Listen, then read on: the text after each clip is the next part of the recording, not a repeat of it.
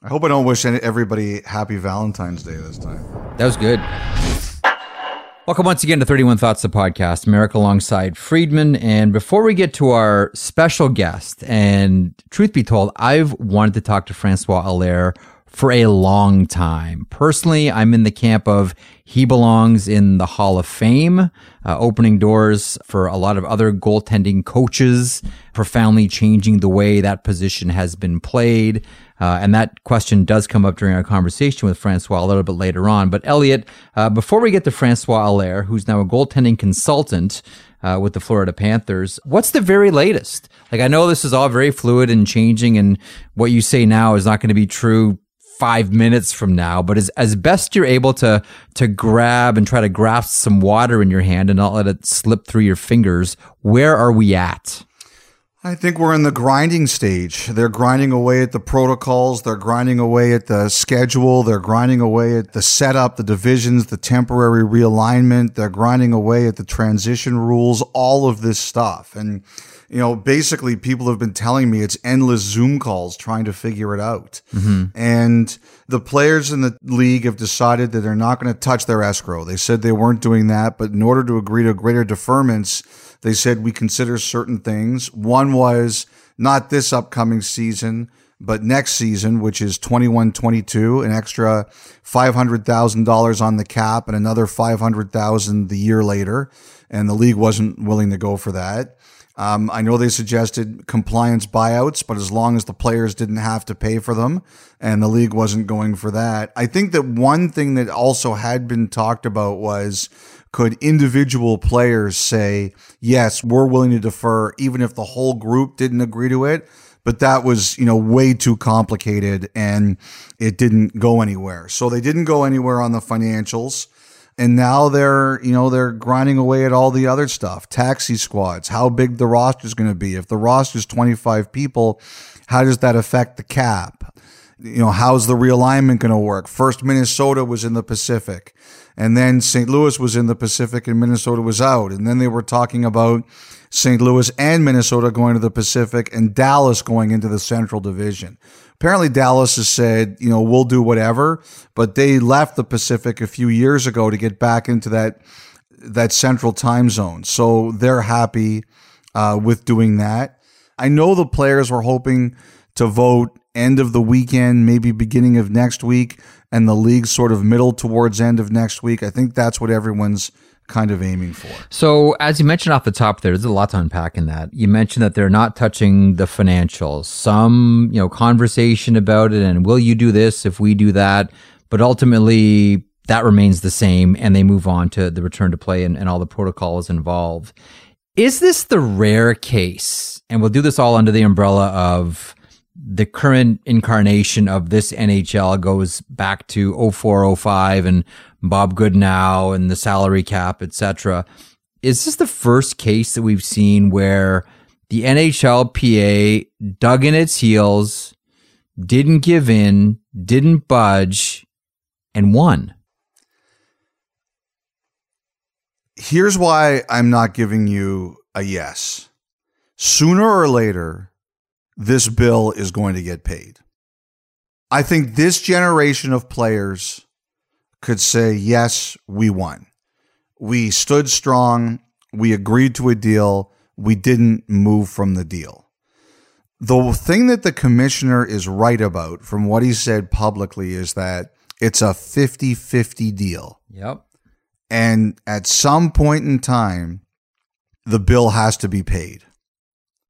And the biggest issue the owners have is cash flow. This is why some of them are really upset. Cash flow is going to be down in the league because there's going to be no fans in the building. This year will not be 50 50. It's going to tip towards the players. Probably the most ever it's going to tip towards the players.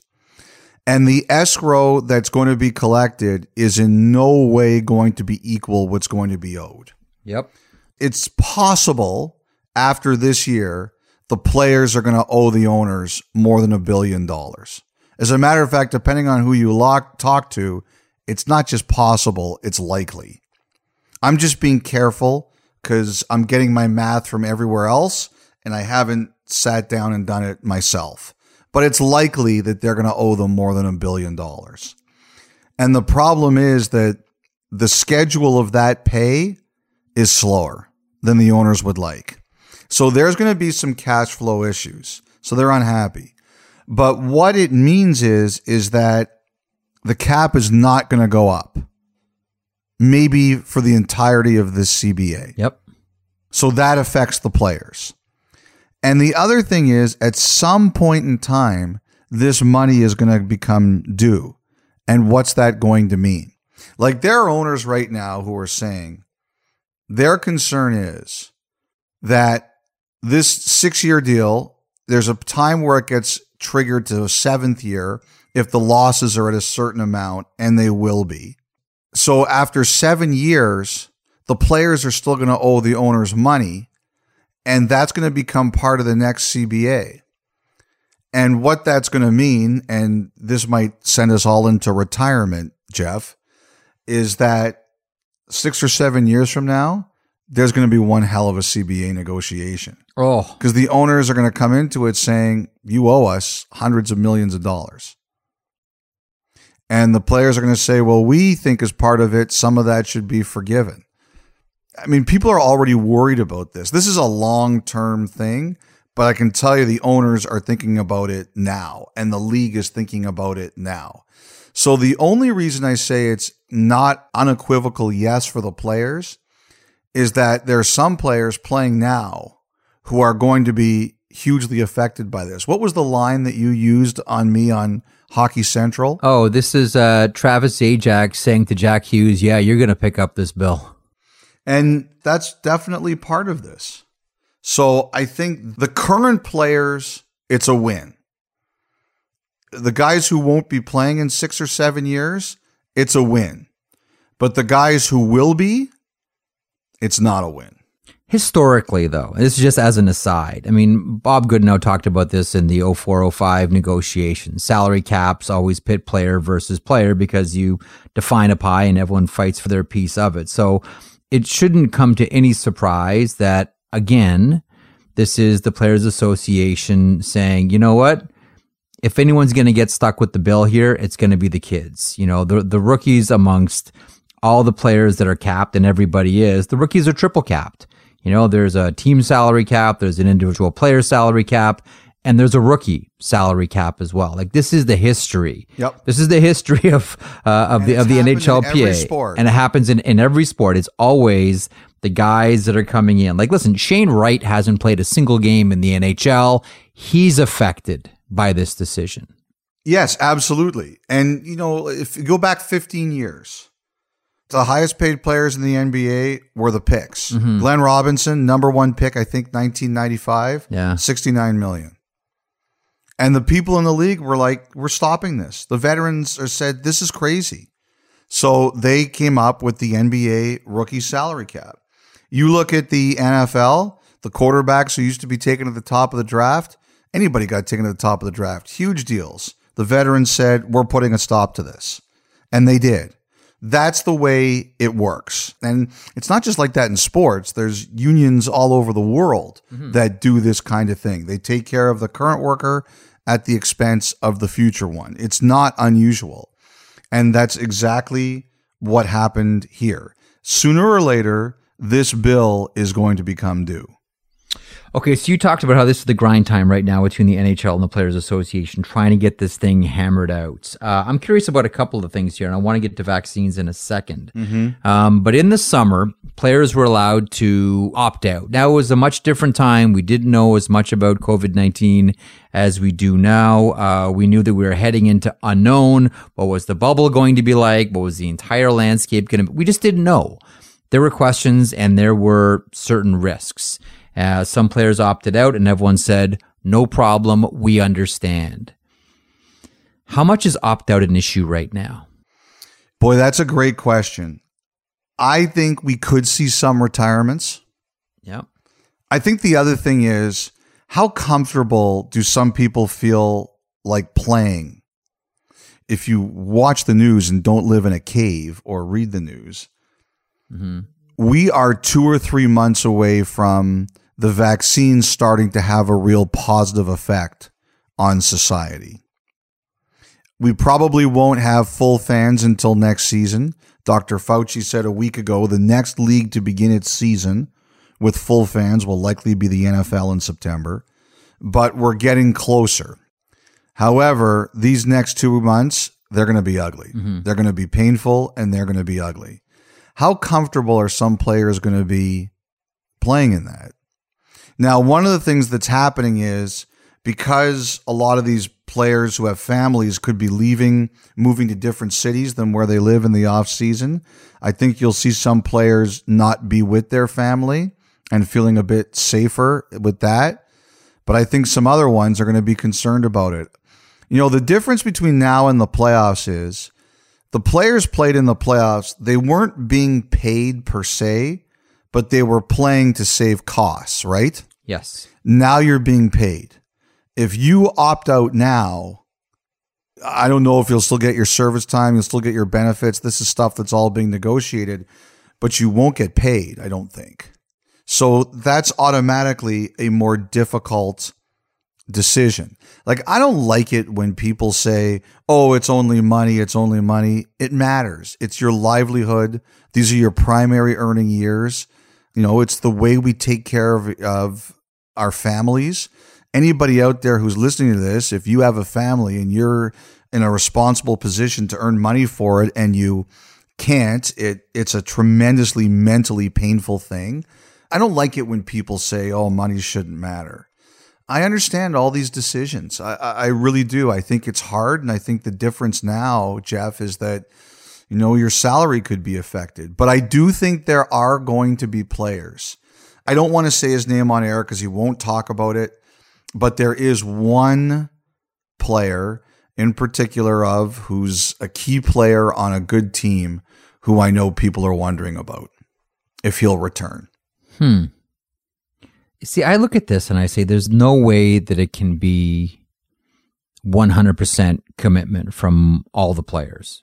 Mm-hmm everybody has a different situation. Everybody has a different personal setup. Everyone has different beliefs. Even something like, you know, vaccines. Some people, just like the rest of society, are going to say, you know what, I'm taking a pass. Or are saying, I'm going to take a pass temporarily until I see what the rest of society is going to be like after the first wave of people take the vaccine. Then I'll feel more comfortable doing it. So I can see there being a fight over you know vaccines being mandatory. Well, I've heard that's a conversation. Is it going to be mandatory? Yeah, that doesn't surprise me at all.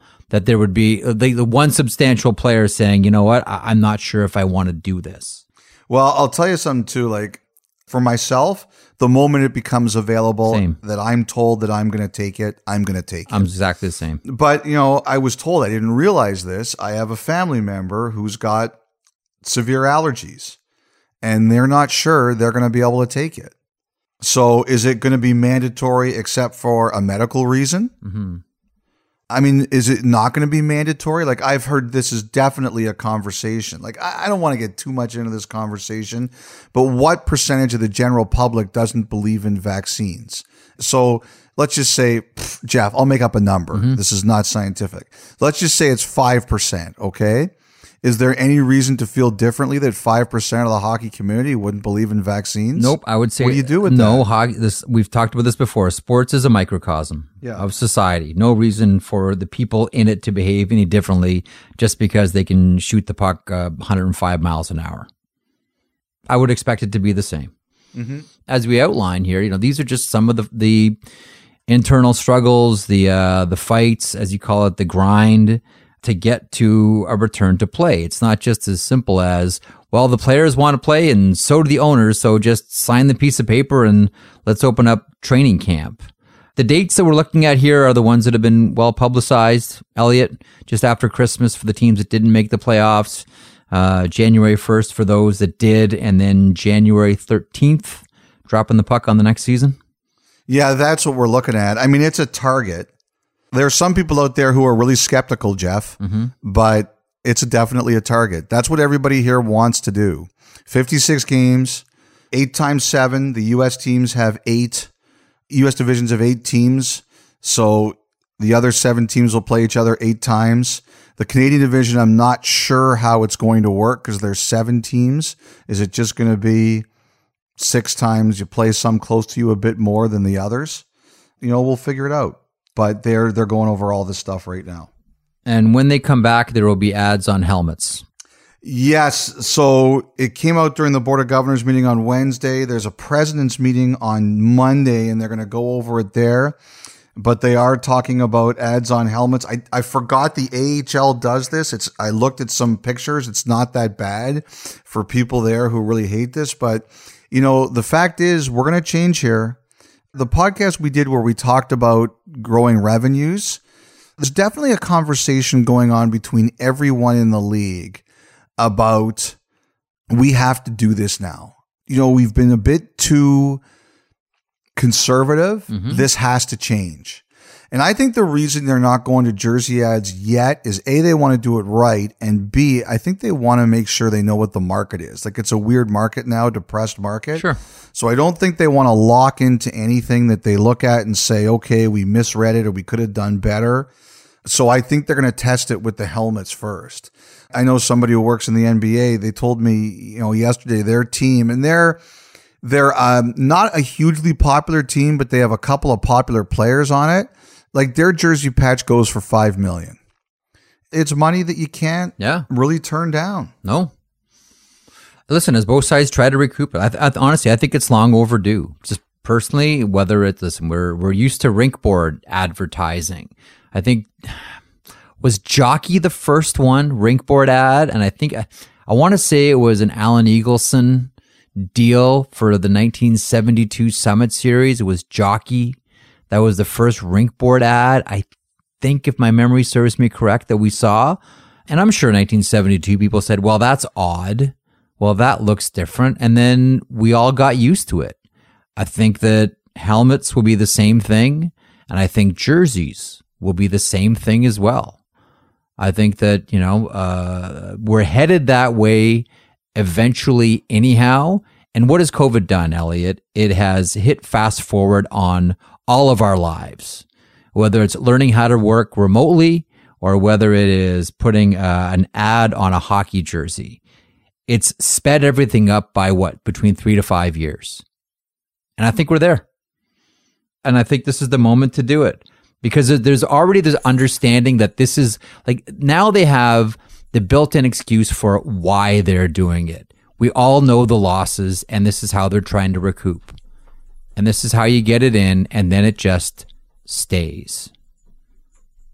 And it becomes part of the hockey landscape. I'll tell you something too, Jeff. This is just me talking, but I'm wondering what's going to go on with the playoffs long term. In what sense? I wonder. I like. I have some people telling me that this playoff debate is not over. Expanded playoffs? Yeah, I just don't let anyone go wild with this yet. But I just wonder if maybe it's not now, but I gotta tell you, like, I have some people telling me that that is not gonna go away. When you look at the money that's been lost, I don't know how you look at that scenario and say, nah, we're not going to do it. I'm with you. Because I don't think there's any damage to the game. I don't think it's like, well, you know what, penny wise, pound foolish. No.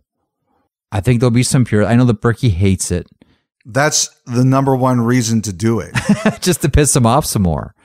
You know, the other thing too is I'm watching ESPN. Okay. They just made a huge deal for the Southeastern Conference football. It's been done for like nine months and they just confirmed it yesterday at the at the Disney upfronts. As Disney was announcing a billion Marvel movies and three billion Star Wars movies, they also announced the uh, Southeastern Conference deal, which is a big deal. Apparently, ESPN's also in negotiations for the Monday and Thursday night football packages. Currently, they have Monday. And Fox made noises this week that they're willing to give up Thursday to keep Sunday. Is ESPN going to have the money to take, you know, 20, 25% of the NHL deal after doing these two things? I don't know. I'm just talking out of my ears. But you got to make your TV package more valuable, right? hmm I, I just wonder. Like, I got some people kind of saying they they're not saying much, and the playoffs this year are still kind of under wraps. I think we know that it's going to be four teams, top four in each division. This year, you, there's no sense in having a crossover. But someone told me that there's something, I don't know if it's now or later, but they're just hearing whispers that there could be something long term with the playoffs. I don't know. We'll see. Like I said, I don't want anyone going crazy on this. This is a podcast. We talk out of our butts and see where it goes. is that our new positioning statement in the marketplace? 31 Thoughts, the podcast. We talk out of our butts and see where it goes. That's I like that. It's a great handle off to marketing. Uh, and let's get to our guest on that one. And, and this story continues. Follow Elliot on Twitter, read 31 Thoughts, the blog, and, and, and stay informed. We'll keep you up to date on this podcast as best we can as well. Goaltending excellent department of the Florida Panthers uh, features amongst Rob Tallas and leader Roberto Luongo, a former NHL goalie coach, uh, easily the most influential goalie coach the game has ever seen, and that's Francois Allaire.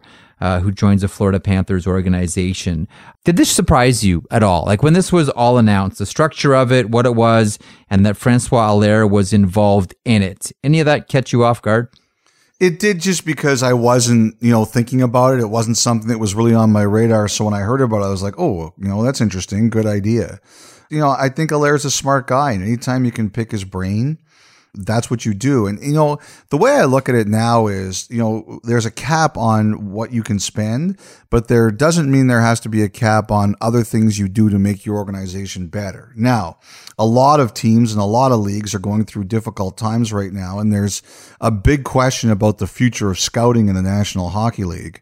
But I don't. I think anytime you add smart people to your organization just to try things, I think it's a bright idea. You know, I have always marveled and at times really, you know, shaken my head when I look at how important the goaltender is to a team and then look at the lack of resources generally that NHL teams dedicate towards that position.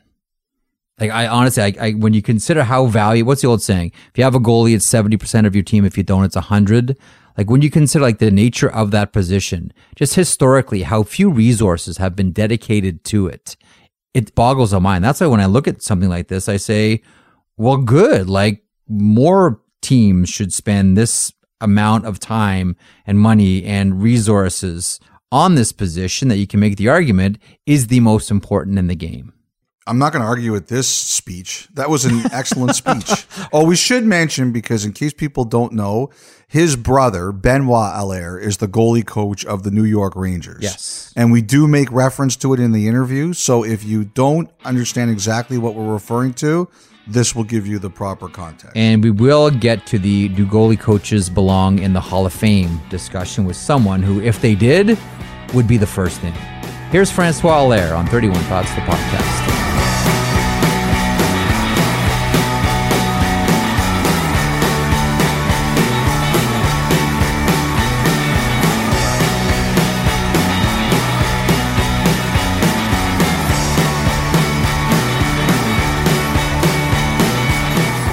Francois Allaire is a retired goaltending coach, but he is a goaltending consultant with the Goaltending Excellence Department of the Florida Panthers to break down and figure out how all of this works and, and put it into, into plain words for all of us is Francois Allaire himself. Francois, thanks so much for joining us today. How are you this morning? I'm very good.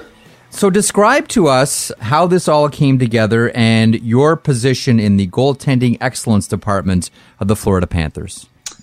Uh, well, it's come together because uh, Roberto is uh, working now with the management. And last year, when he got the ceremony where he got his numbers on the roof of the Florida Panthers arena, I got invited to the ceremony, and we talked a little bit about maybe having um, the possibility to do goaltending department to help out the young goaltenders of the organization. And uh, when Bill Zito come on board this year, he got a similar idea. So we get all together, we talk a little bit, and we just decide to uh, try to do something about it this year, thinking about what we can do for the young prospect and the future prospect of the uh, Panthers. So, in my hands, Francois, as we do this interview, I am holding the Hockey Goalie's Complete Guide, an indispensable development plan written by Francois Allaire in 2009. It was published by Firefly Books. So it's been 11 years since you put this out there. How much has changed in 11 years from the way you wrote this book to what you'd suggest now? Of course, the style of the goaltending have changed a lot uh, since uh, 10 years. There is no doubt about it because the I think the, the, the goaltending is probably the position where there is the fastest evolution in, in hockey right now. Uh, why? Because uh, now every goalie's got a goalie coach. Every organization got a goalie coach. Sometimes two goalie coach. Sometimes three goalie coach, and all the information are available on the net. So everybody is uh, really, really uh, fast. If there is something working everywhere in the world, uh, the people are really fast to put it on their own game and put it on their uh, coaching game. So the game is changing and, and they're quick in a hurry. And I think uh, now, because of that, uh, there is more needs to find out how we can recruit and how we can develop and how we can have a better understanding of the job. So, yes, it's progressing. Uh, really, really quick since uh, the last 10 years for sure. And there's uh, there's one area whenever I talk to goaltenders, um, they always talk about how how much goaltenders now need to be able to read complex lateral plays. I think of plays off the rush, and shots don't come off the rush. Plays do, passes do, but you still have to respect the shots uh, always. Uh, how do you train goalies knowing that A, you need to respect the shot, but two, knowing full well that puck's going across the ice? Well, you know, it's a, it's a part of reading for sure. You have to uh, be able to read the play really good, but you have to be good technically to be able to transfer your body from one side to the other side. So you cannot panic. You have to trust your feet. And this is something I think you need to uh, practice every day when you go on the ice. You have to do those uh, basic movement all the time. You have to build your foundation, and um, that's not easy. A lot of people panic. A lot of people don't push enough. A lot of people go down first. Uh, so that's all the thing. I think it's part of the coaching, and uh, we're really, really um, happy to have uh, Rob Tallas and uh, Leo Luongo part of our coaching staff and uh, we're going to try for sure to implement this thing in their coaching. You know, you talked about something there about willingness to do the drills. It, there was a time when Jacques Martin was coaching the Montreal Canadiens, and Carey Price was going through a really tough time, Francois. And I remember going to Montreal for a game and asking Jacques Martin, you know, at the time, he thought Price had more to offer. And I said, What do you want to see? And he told me that he remembered with Patrick Roy, if Patrick Roy had a bad game or he didn't like what he saw, he would go out on the ice for two hours without pucks and just do the moves. And Martin said it was amazing for him to see. Like there wasn't a puck on the ice, but Patrick was always doing his rotation. And that's one of the things I want to talk to you about is when I grew up, and I don't mean to make you feel old. I loved Patrick Roy. To Sandstrom with Allison and a glove save. What a save by Roy as he takes a fourth Ranger goal away right there. He was well out of the net that time. This could be the start of another hockey dynasty. Almost at the top of the circle when he caught that pass. And like many of the others, this one follows the Canadiens' tradition of great goaltending. Here's a shot and a nice glove save by Patrick Roy. 20 year old Patrick Roy from Quebec City wasn't even expected to be the goalie in this series. But the very first night of the playoffs, he was named first star. Patrick Roy. The tougher the situation, the greater the challenge, the better he gets. If I have a bad game or things like that, I like to come back and come back really tough and uh, have a good game, and especially at the start, it's really important. And Doug Wilson rifles it. Rebound. Oh, what a save by Patrick Roy. You got to see that one again a couple of times, folks. Stand by. That was an acrobatic save. I haven't seen one like that in a long time. It should have gone in, and he gets a standing ovation. Wow. Me, when I do a promotion or a parade or everything, I go and I, I want to have fun. And uh, I think it's the thing. It's uh, the more important because uh, hockey player, you know, uh, sometimes uh, 10 years they say oh, it's pretty long on playing and everything. But if you don't have fun, you better stop. I loved him. I loved watching him. I loved his fire. I loved everything about him. What was it like coaching Patrick? Well, um, for me, it was a, a, great period of my time of coaching for sure, because when you got an athlete like that, it doesn't happen a lot in your career when you got a Hall of Famer. So I have to take advantage of it.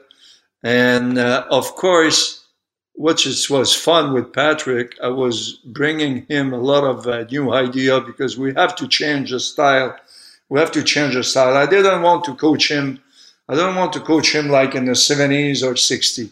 When I come with him in the 80s, I said, okay, Patrick, first thing we're going to do, we're not talking about the past, we're talking about the future. I want you to play like a goalie in the 2000. At that time, in uh, 1984, that was a kind of uh, looking to the future and say 2000 was a big number. And that's what we tried to do. So i was i was bringing some new idea to patrick and patrick was really really strong as an athlete to say i like it or i don't like it. I try it or i don't try it. And sometimes and i think that was the the best quality of patrick sometimes when he likes something he could put it in his game the, the same night so that was amazing, the speed of his brain to say, I like it. That's going to bring something in my game. I'm going to try it right now tonight. So not a lot of guy can do that. And I think that's one of the reasons, probably the reason why Patrick Roy becomes so dominant in few years. You know, early in his career, he was already a star. Now, what was the biggest fight you and Patrick ever got in? That's a good question. we got many fights. I know. I want to hear. Like, I want to hear it. I'd love to know because, you know. Is- oh, I mean, uh, we were in a, a, funny situation because I was a young coach. He was a young goalie, and um, you know, I tried to bring different thing who doesn't exist in reality. And that was the first time I got a goalie who got the size and got the desire to do that, to try it. So sometime, of course, we have to argue and I have to go in the video and maybe when I got a comment from Patrick, I have to go back in video and watch uh, games and games and say, well, he's right or no, he's not right. So we have to argue all the time about different things. But uh, like I told you, Patrick was strong enough as an athlete to say no, but he was strong enough to say yes. So that was his biggest quality. What can I say, Patrick? Is uh, everything good possible for a young coach because he really helped me out to develop my mentality and develop my style and develop my the kind of coach I, I become. Where was that inspiration from for that type of style? Because uh, that Patrick Roy, you know, that butterfly style. I mean, there's elements of certainly Glenn Hall in there. There's elements of Tony Esposito in there as well. How did you, Francois, put that all together for Patrick? The first thing is when Patrick came with me in the American League, I think I was the first guy who tell him, Patrick, you like to stop the puck on knee? We're going to stop the puck on knee. And that's the first time somebody told you that because everybody else was kind of, uh, okay, stand up, cover your angle. That's what you hear at that time. Mm-hmm. And now, uh, even Montreal at that time give him tapes of Bernie Parent, Pelle Lindbergh. Those guys who, for Patrick, got no relation really for what he wants to do. And for the first time, somebody said, Hey, Patrick, you love it? We're going to do it. Not just one, we're going to make twice, 10 times, 20 times, as long as you feel you're good in this position, you like this movement, you like to stop the puck with your pads on the ice, let's go, let's do it. That's bring some problem for sure. The problem was the equipment wasn't good for butterfly goalie. The, the equipment was built for stand-up goalie. Hmm. So every time Patrick was going on, ice, the 5 was open. His pants wasn't touching each other. Hmm. His knee was available for shots. So there was a lot of uh, problem too. Uh, the other thing was the chest protector were not good enough to stop the puck with your upper body because everybody, nobody stopped the puck with their upper body. People were stopping the puck with their glove and blocker. But now, when you decide to go butterfly on every shot, even uh, one timer from 10 feet, you need protection for your upper body because you have to stop the puck with your shoulder, with your uh, chest, with your elbow. So at the same time, we were trying to develop this kind of uh, movement to stop the puck. We have to work on our equipment because the equipment wasn't proper shape for those kind of goalies. So that was a lot of brainstorming at that time. And you know, Francois, that everybody accused you and Patrick and Giguere of making the equipment too big, right? Well, we never make too big. We just go to what was available rule wise.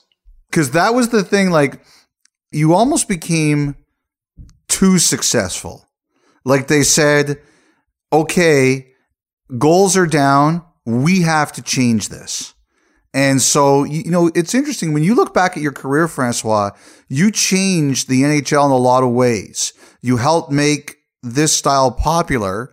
And then you went at the equipment to the point where the league had to come back and say, we got to dial it back because these goalies are getting too successful. Yeah, for sure. Uh, you know, that's bring a lot of uh, uh, thinking on, on both sides of, of the business because uh, my job was to make sure the guy can stop the puck. Mm-hmm. At the same time, there is a business who likes to score a goal because the people are exciting about it. So um, yeah, that's bring some battle, but that wasn't my battle. My battle was how can I make the goalie better. So that was the only thing I was uh, thinking about. I wasn't concerned about their battle. you know, you had a lot of interesting guys. You had Giguere, you had Luongo, you had Patrick, as we talked about. A lot of really, really strong personalities. Like you talked about how Roy was willing to listen and also willing to say, Hey, I agree with this. I disagree with this. Were all those guys like that? Or were there some of them that you had to say, no, we're doing it this way, whether you like it or not? Uh, you know what?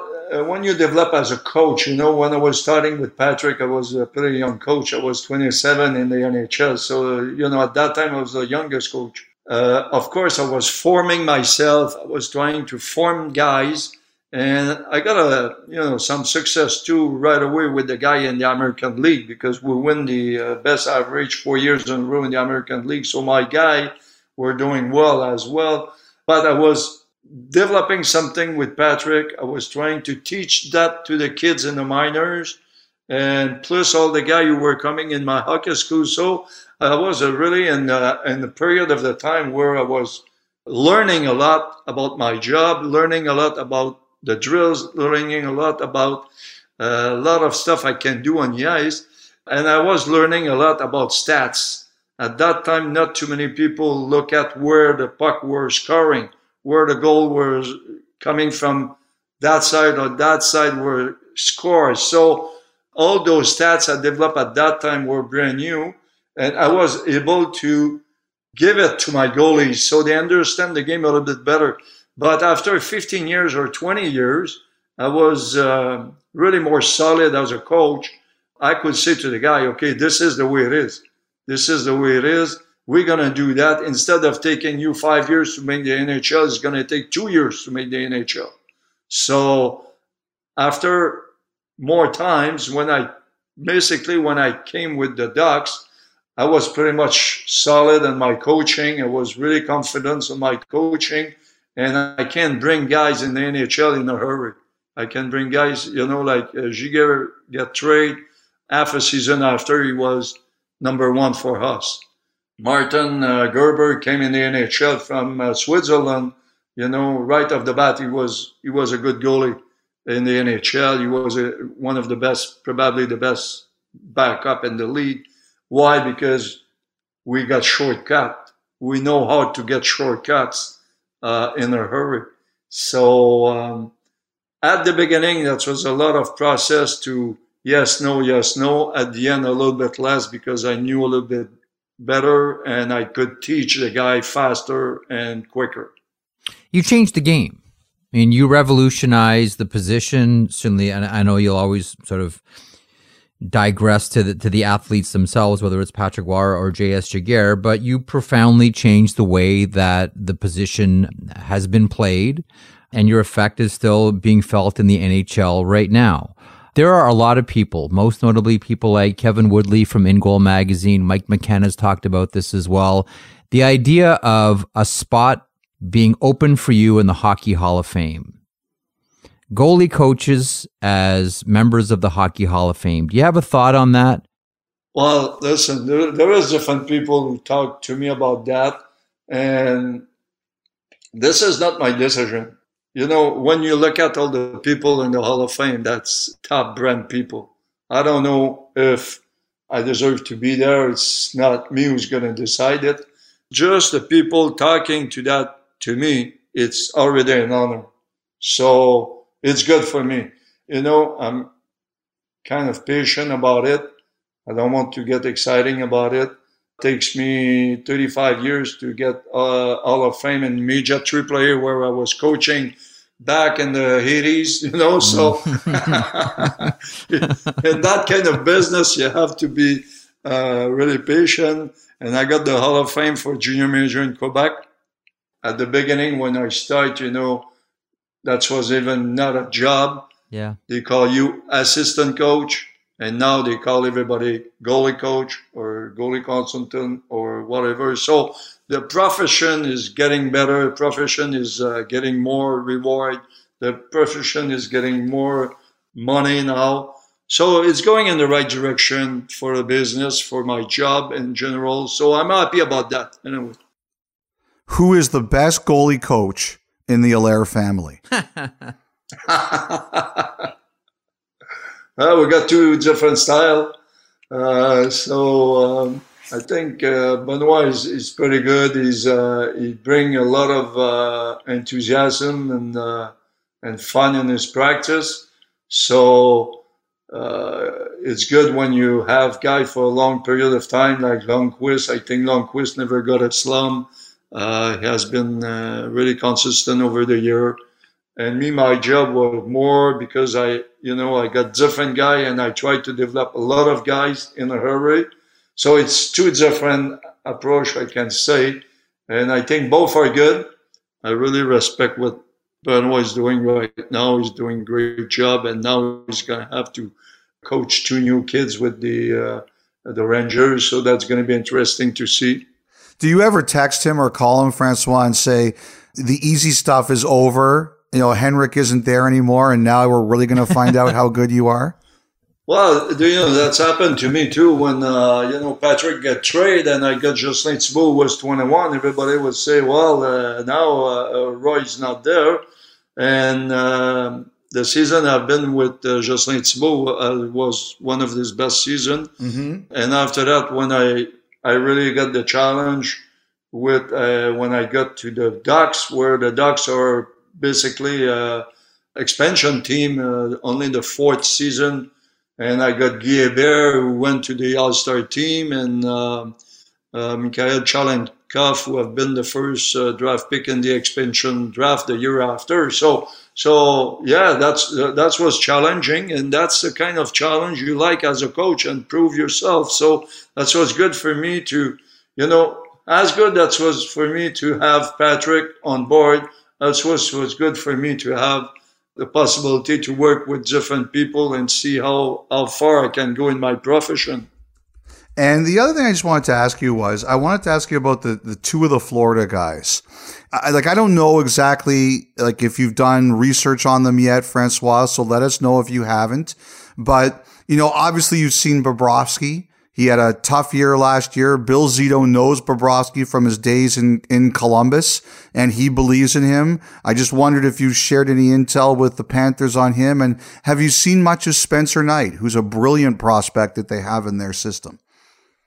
Well, I just started recently to watch uh, Spencer Knight. Uh, you know, of course, he's going to be part of the conversation in the future Bobrovsky, I watched him a couple of times, not enough to tell you exactly uh, if there is something to change or not. Like I say, we are really happy about uh, having on board Rob Tallas and Leo Luongo, and we're going to expand their role. We're going to try to expand their role and make sure those guys can really have an impact inside the organization. So we're all right now. We're all talking about different possibilities, different stuff. I, I, got many, many contacts with Roberto right now. Of course, Bill Zito have been involved at the beginning, but now he got so many things to do. He let us uh, do our stuff right now, but we're active, we're active, and we try to find a way to to do it better for the entire organization, not just for one guy, but make sure you know the organization the guy who are inside the organization will get better and the guy who are coming in will have the best role possible for the NHL. So that's that's the kind of uh, stuff we're talking about right now. So that's going to be interesting. Lot of imagination, and it looks like uh, when I start to coach in the pro, I have to use my imagination a lot and looks like this new adventure with uh, goaltending excellence department, uh, I think the imagination will be really important as well. So uh, that's something who really stimulate me right now. We're sure you're going to do an excellent job. Uh, I want to close with a, a quick question, uh, Francois, about height. And there are a couple of goaltenders that are under six feet in the NHL. And we think of Anton Khudobin, who went to the Stanley Cup final, and Yaroslav Halak and Juuse Saros. But is the, the day of the smaller goaltender over? Uh, is it possible to be a small goaltender anymore? And if not, what is the cutoff height for a goaltender in your estimation, if indeed there is one? Listen, if you're not as tall as the other people, you have to be exceptional in something. So there is people who still have something exceptional. They read the play better. They are better to stop the first shot better than the other one. And those guys will have their place in the NHL. There's no doubt about that. But as you see, if you take the number and you see the progression of the eight of the goalie, since the 60s to today, mm-hmm. there was a clear indication that the business as goalie is going bigger and bigger and taller and taller. So um, that's the way it is. It's like, you know, sometimes people told me, yes, but there is some good small goalie. Yes, there is. Uh, you know, uh, Maurice Richard, when he was playing, was uh, 170 pounds. And now it's not what we see in hockey. There is bigger guys, faster guy, good shot. So there is a progression, but it's not just in hockey, it's all the sport. Mm-hmm. You see the tennis player, it's the same thing.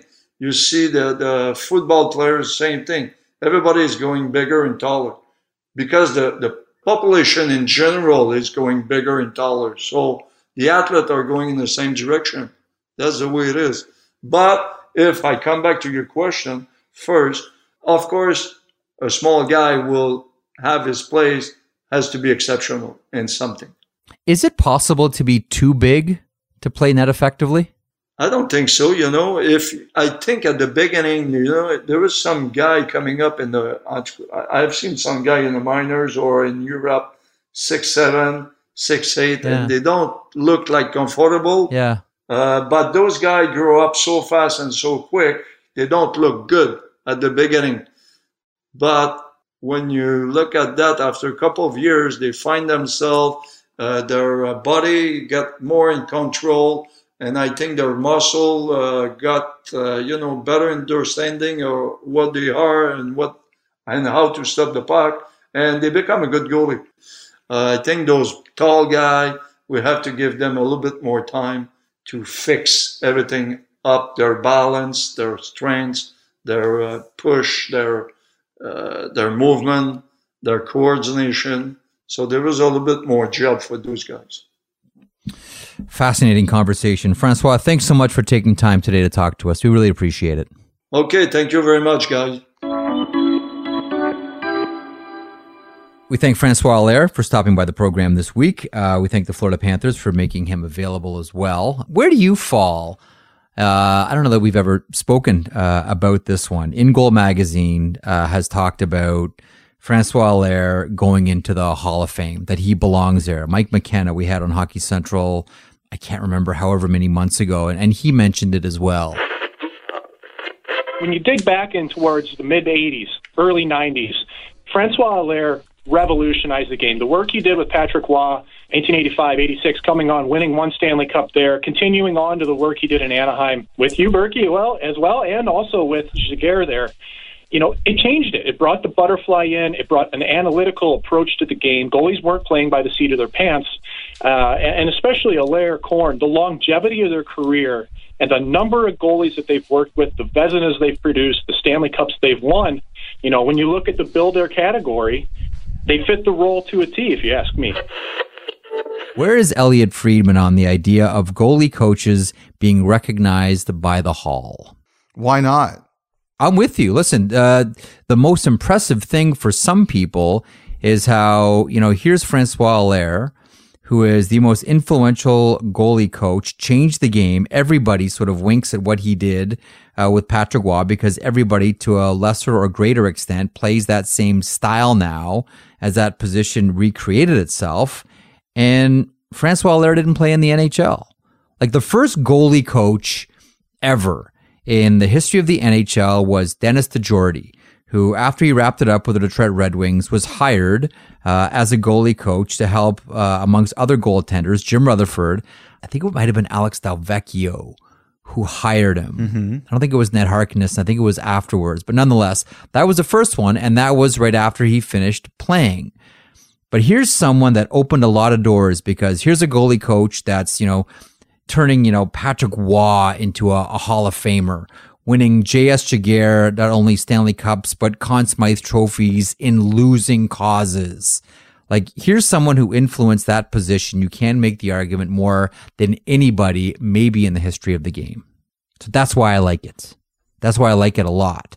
The argument against it is, well, we don't put other quote unquote non head coaches into the Hall of Fame. How many assistant coaches, Elliotte, do you know that go into the, the Hockey Hall of Fame? Mike Nykoluk was the first assistant coach ever. The pioneer, the trailblazer Fred Shero, the Philadelphia Flyers he's not going into the Hall of Fame. Why do we give another non-head coach the nod into the Hall? Well, the thing is, like, like I don't like that argument. Just because you've never done something before doesn't mean you shouldn't do it later. Like, I, I think that's a terrible, terrible argument. But what I do feel is that, like, Mike Nykoluk was the first assistant coach, right? But was he incredibly successful over a long period of time? It's hard to quantify because he's not the head coach. Like, do you think Rick Bowness should be in the Hockey Hall of Fame? I do, but I I put that premium on longevity, and and the the amount of players that he's able to turn into like defensemen specifically. Like what How what what what play- what, France, many- hang on. what's what record? Francois Allaire has been able to do for goaltenders. I would look at Rick Bowness and say, okay, sure, he wasn't, you know, he didn't, you know, spend the most amount of time behind the bench in the head coaching capacity, but what he's been able to do for defensemen, and most recently and well documented, not just the defenseman on the, the uh, Dallas Stars, but Victor Hedman, one of the best defensemen in the game, maybe the best defenseman in the game right now. Yeah, I put Rick Bowness in the Hall of Fame too. How many successful teams has he been on? Uh, Like this is the other thing here. It's not to me. It's not only developing defensemen, Jeff, but Mm-hmm. he was part of that Vancouver team that was excellent and went to a Stanley Cup final and lost Game Seven. Tampa. He was part of a Tampa team that went to the Stanley Cup final and lost Game Six to Chicago in 2015. He's coached this Dallas team that went to the Stanley Cup final and lost in Game Six to Tampa this year. So it's not only that he develops defensemen, it's that he's been in three Stanley Cup finalists. Mm-hmm. I'm really curious if we can get back here talking about uh, Allaire. I, I'm really curious what happens now with Sergei Bobrovsky. And Sergei Bobrovsky with Ian Clark in Columbus was outstanding. And talking to one person in the goalie community, I remember saying, why was he so successful in Columbus? And essentially, what happened this year in Florida? And this person said to me, you know, here's what happened. There was a structure that was put in place by Ian Clark with Sergei Bobrovsky, but he also allowed his athleticism to come out. Like he wasn't married to a rigid style as well. And then Clark leaves, and then Bobrovsky leaves uh, Columbus, uh, goes to the new market. So almost like everything conspired against Bobrovsky last season. I'll be curious to see how this group, Tallas, Luongo, Allaire, handle Sergei Bobrovsky next season and what goaltender he's able to become. Maybe he's that same guy. Well, I think also Columbus was a more airtight defensive team than Florida was. True. And I think that's a big deal. You know, Columbus, detail oriented, uh, defensive team. One of the things that Florida clearly feels is they need to overhaul the way they play a bit mm-hmm. and the way they defend a bit. So I think that's a factor too. I think the other thing I wonder about is we mentioned a name in the interview, Spencer Knight, their first round draft pick a year ago. How's he going to feel about Bobrovsky being there for six more years? Well, I always said that when Rick DiPietro signed that 15 year deal with the New York Islanders. How'd you like to be a goaltender in the Islanders system now? When the number one goaltender is locked up for 15 years. Mm-hmm. It's got to be incredibly frustrating if you're Spencer Knight and you say, okay, how am I going to, how am I going to wiggle open this door to get some sunlight in? I don't know.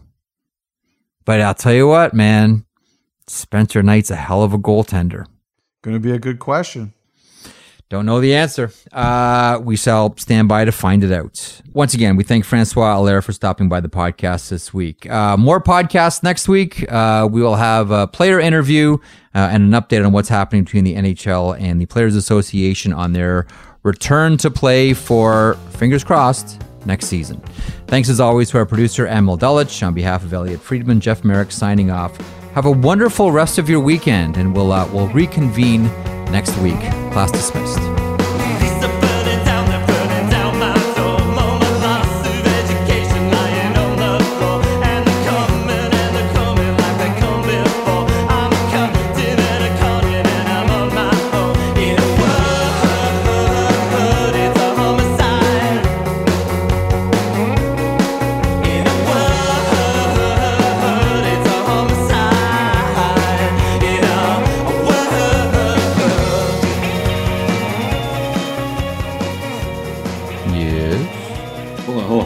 Two seconds. Francois, you still there?